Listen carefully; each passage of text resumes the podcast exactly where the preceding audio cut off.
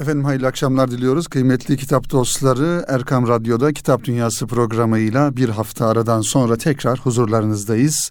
Ve yeni kitaplarımızla birlikteyiz inşallah. Kıymetli dinleyenlerimiz bu hafta programımızın ilk kitabı Kanayan Yaramız Filistin ve Kudüs'le alakalı Mihrabat yayınlarından çıkan Kudüs 1917 ismini taşıyan ve Nurettin Taşkesen imzasıyla kitap dünyasına kazandırılmış önemli bir kitap.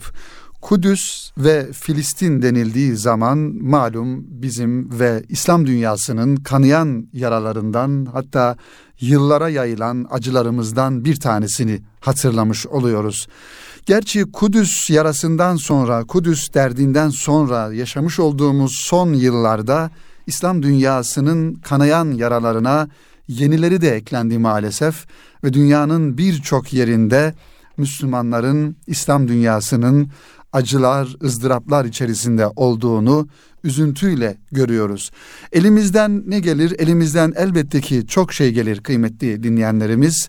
Elimizden en başta o coğrafyalarla ilgili yapılması gerekenler ve bu yapılması gerekenleri de yapacak ortamlar, kuruluşlar, kurumlarla beraber onlara destek olmak, onların o bölgelerde yapacağı hizmetlere omuz vermek ve oralara oraların dertleri, oradaki insanların ızdırapları bizim gündemimizde olmak. Herhalde elimizden e, gelecek olanların ilki bunlar.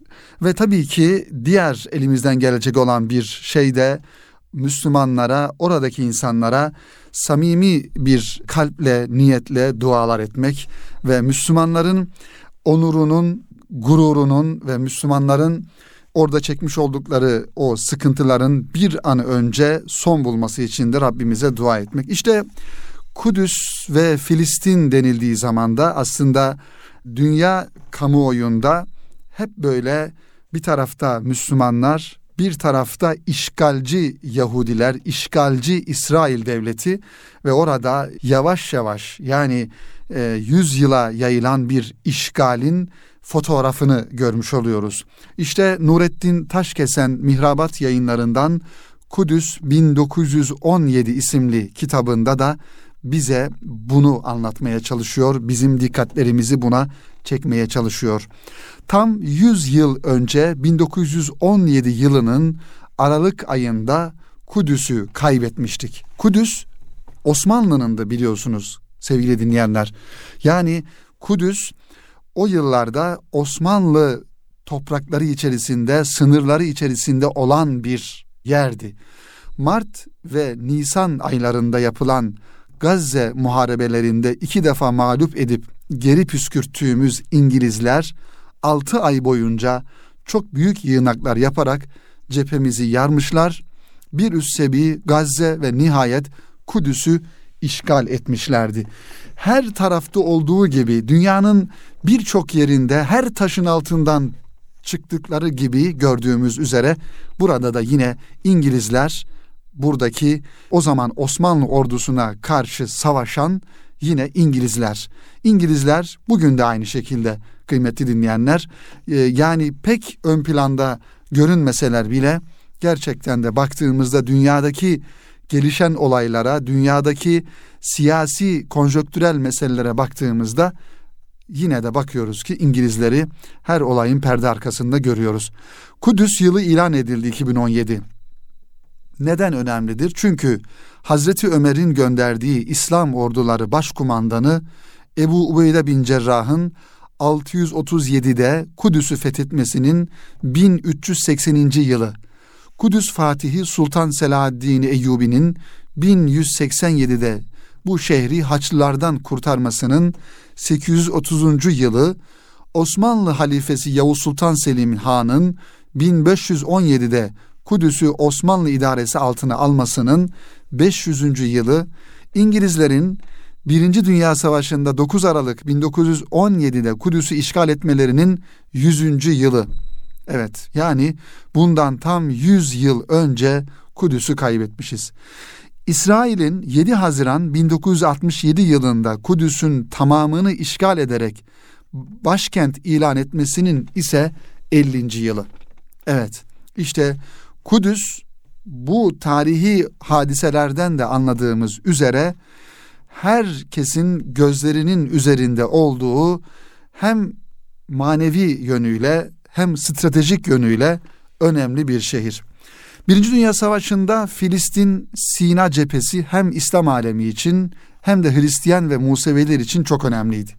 Müslümanlar için Kudüs ve Mescid-i Aksa Fahri Kainat Efendimizin miracı yükseldiği yerdir. Yani Müslümanların aynı zamanda ilk kıblesidir. Hazreti Ömer'in radıyallahu anh'ın fethiyle bütün Müslümanlara emanet edilen mukaddes beldemizdir Kudüs. Haçlıların elinden şehri kurtarıncaya kadar hiç gülmeyen, çok az yiyip içen Sultan Selahaddin Eyyubi'nin İslam alemine en büyük hediyesidir Kudüs-ü Şerif. Nihayet İslam Birliği'nin kurucusu Yavuz Sultan Selim Han Kudüs'e girerek Mescid-i Aksa'da kıldığı namazla 1517'den 1917'ye kadar yani tam 400 yıl sürecek yeni bir devrin başladığını ve Osmanlı'nın kanının son damlasına kadar bu beldenin muhafızı olacağını bütün dünyaya ilan etmiştir Yavuz Sultan Selim. Ne yazık ki bir asır önce tek gayeleri Osmanlı İmparatorluğunu parçalayıp İslam alemini birbirine düşman olarak sömürge haline getirmek isteyenlerin büyük oyunu olan Birinci Dünya Savaşı sahneye konulmuştu. Bütün devletler kendilerine biçilmiş olan rolü oynarken hedefte birinci planda mukaddes beldeler vardı.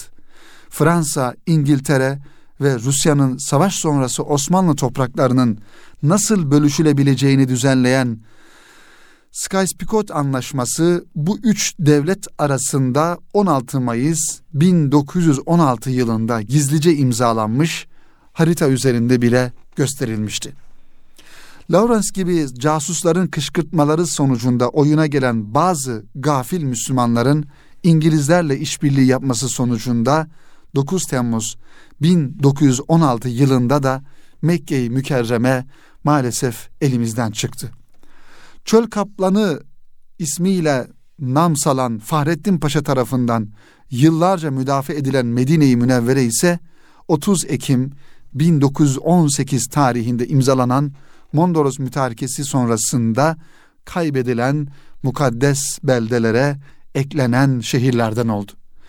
General Maude kumandasındaki İngiliz ordusu 11 Mart 1917'de Halifeler şehri Bağdat'ı işgal etti.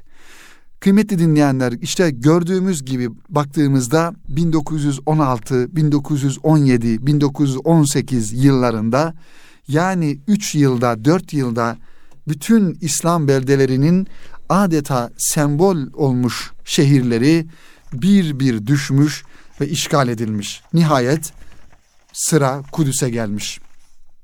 1917 yılının Aralık ayına girildiğinde İngilizler bütün kuvvetleriyle Kudüs'ü kuşatmaya başlamışlardı. Kudüs'ün savunulup savunulmayacağı konusu müttefikler arasında hayli münakaşalara sebep olmuştu. Yıldırım Orduları grubu kumandanı General von Falkenhan şehrin savaşarak savunulmasını söylediği halde bunun gereğini yapmıyordu. Bazıları da şehrin savaşılarak savunulması halinde birçok mukaddes mabedin yıkılacağını, bunun da müttefikler için büyük bir prestij kaybı olacağını söylüyorlardı. Süreç içinde olumlu bir sonuç alınamayınca Avusturya Macaristan yetkilileri askeri ateşe General Pimovski'ye Enver Paşa ile görüşmesini ve Kudüs eğer bir muharebe sonunda harap olursa Avusturya Macaristan askerlerinin geri alınacaklarını ve askeri yardımın kesileceğini söylemesini istediler. Maalesef Gazze'de olduğu gibi Kudüs'te de ordumuz verilen emir doğrultusunda bir gecede siperlerini boşaltarak geri çekildi. İngilizler çok çetin savunma bekledikleri Kudüs mevzilerinin terk edildiğini görünce hayretler içinde ve sevinç çığlıklarıyla sevinçlerini ortaya koydular. Sevinç çığlığı atan sadece İngilizler değildi elbette. Kudüs'te asırlarca Osmanlı'nın adil ve hoşgörülü idaresinde yaşayan bütün Hristiyan ve Yahudiler de adeta bayram yapıyorlardı. Londra, Paris, Roma, Vatikan'da çanlar çalıyor, Haçlı zihniyeti 1280 yıllık hasretini dindirmeye çalışıyordu. Ama işin en garip tarafı askerleri bizimle aynı cephede savaşan, ölen, yaralanan, esir olan müttefiklerimiz Alman, Avusturya ve Macaristan'ın durumuydu. Bu ülkelerin baş şehirleri Berlin, Viyana, Budapeşte de diğer Avrupa şehirleri gibi Kudüs'ün işgali için bayram yapıyordu maalesef. İşte bu anlamda kıymetli dinleyenlerimiz Mehmet Akif'in bir hatırasını da inşallah sizinle paylaşarak bu kitabın tanıtımını sonlandıralım. Ve tabii ki 1917 Kudüs bizim bitmeyen hasretimiz, 100 yıllık hasretlerimizden bir tanesi. Mithat Cemal Kuntay yakın dostu İstiklal Marşı şairimiz Mehmet Akif Ersoy'un Kudüs'ün kaybedildiği haberini nasıl aldığını şu cümlelerle naklediyor bize. Akif şöyle anlatıyor. Umumi harpte Viyana'daydım. Bir gece Viyana kiliselerinin çanları çalmaya başladı. Otelin penceresinden baktım caddede her elde bir mum, herkes haykırıyordu.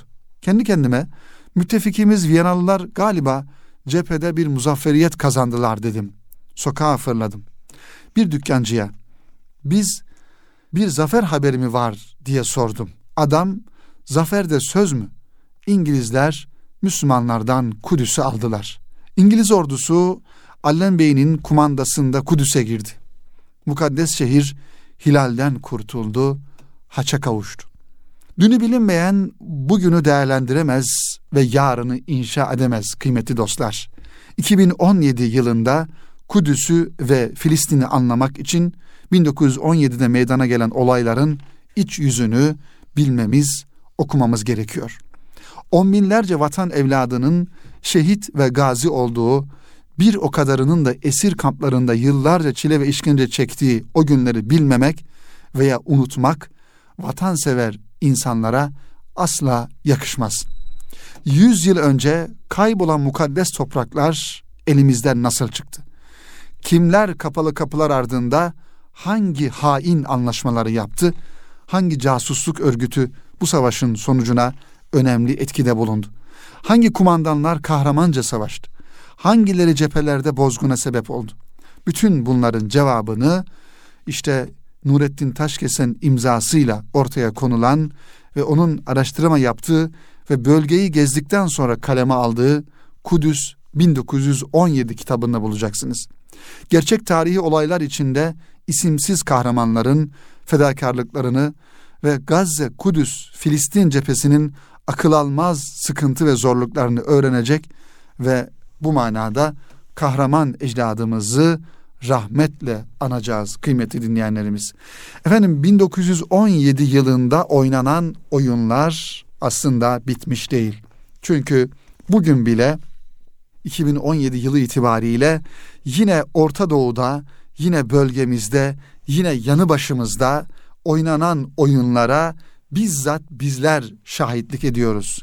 Belki bundan 100 sene sonra buranın ve bu zamanın tarihi yazıldığı zaman işte yanı başımızda Güneydoğu'da, Kuzey Irak'ta yapılan ihanetin de tarihi aynı şekilde yazılmış olacak. Onun için tarih yazılacak ama bu tarihi yazarken tarih bizi nasıl yazacak asıl önemli olan odur diye düşünüyoruz.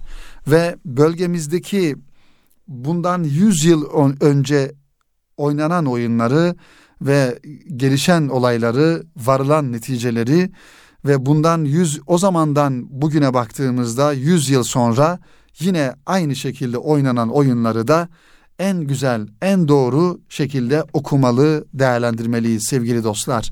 İşte Kudüs'le alakalı, Filistin'le alakalı, Filistin cephesiyle alakalı ve kutsal topraklar diye ifade ettiğimiz Müslüman dünyası için sembol olarak benimsenen, bilinen Mekke, Medine, Bağdat, Kudüs buraların nasıl kaybedilişini işte bu tarihi kitaplardan okumak gerektiğini de ifade edelim kıymetli dinleyenlerimiz.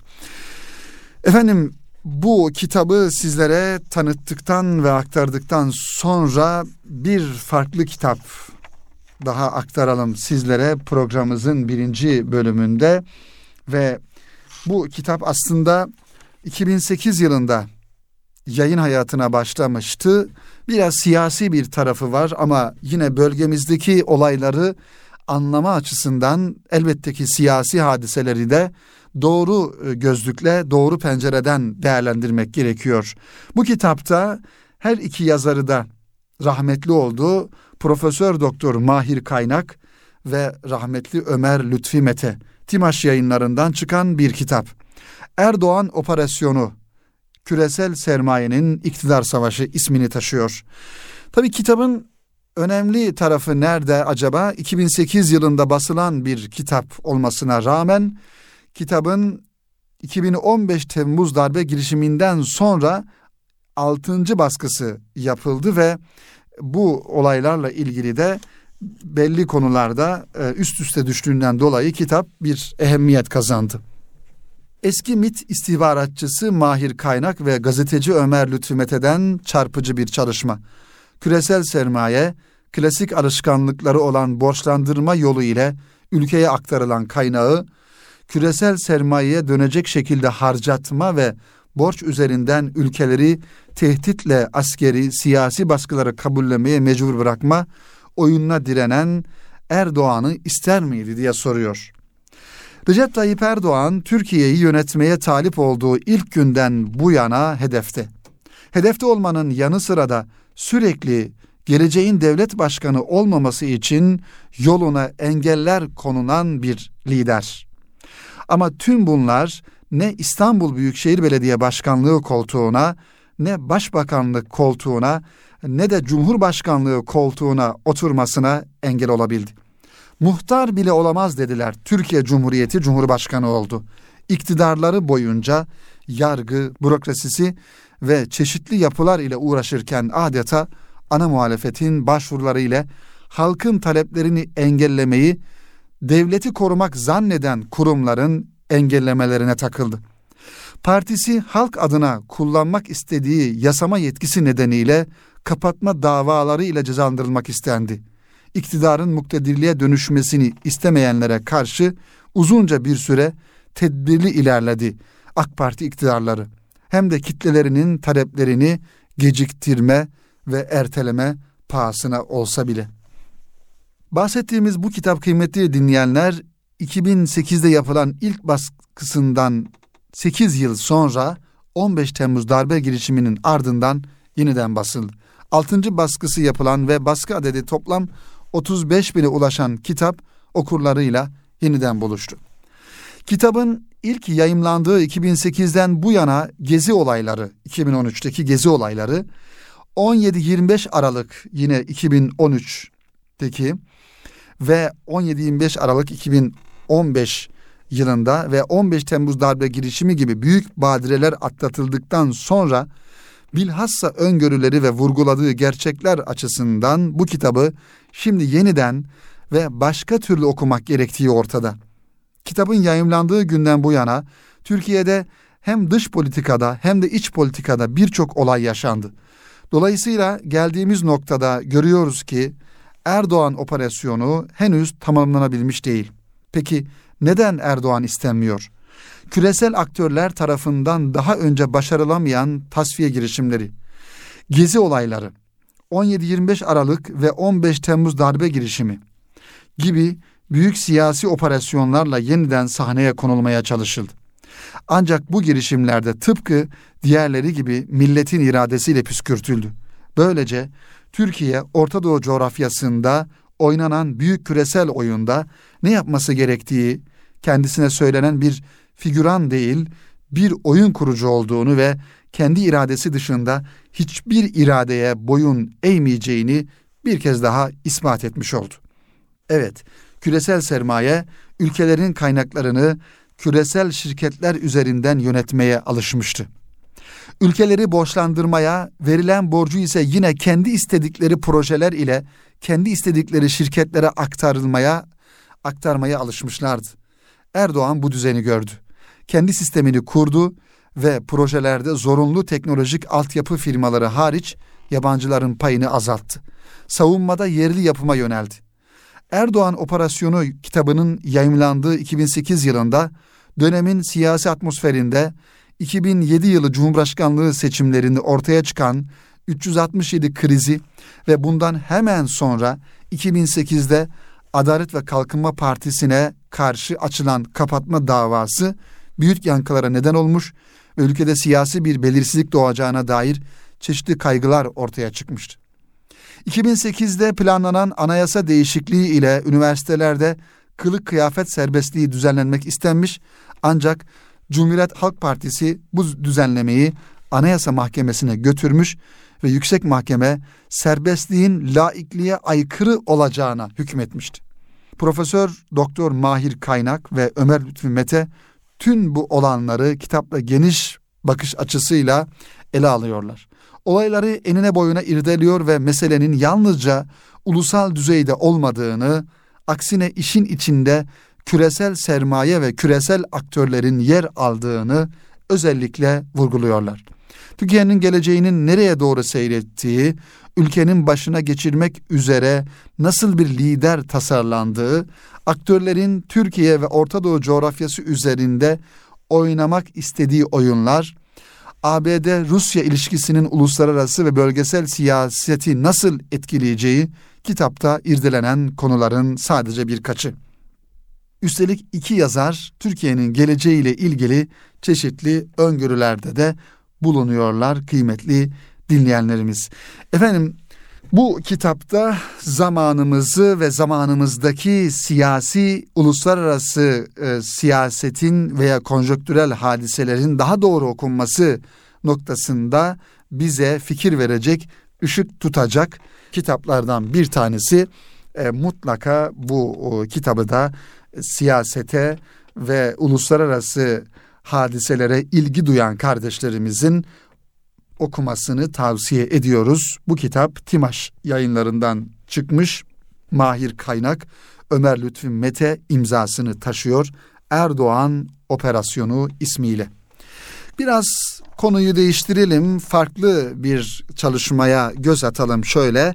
Kıymetli dinleyenlerimiz, Renklerin Kara Kitabı ismini taşıyor bu çalışma. Farklı bir kitap dedik çünkü özellikle görme engelli kardeşlerimize dönük hazırlanmış bir kitap. Menane Kotin imzasını taşıyor ve mütercim Talim Terbiye Kurulu Başkanı kıymetli dostumuz Alparslan Durmuş Bey.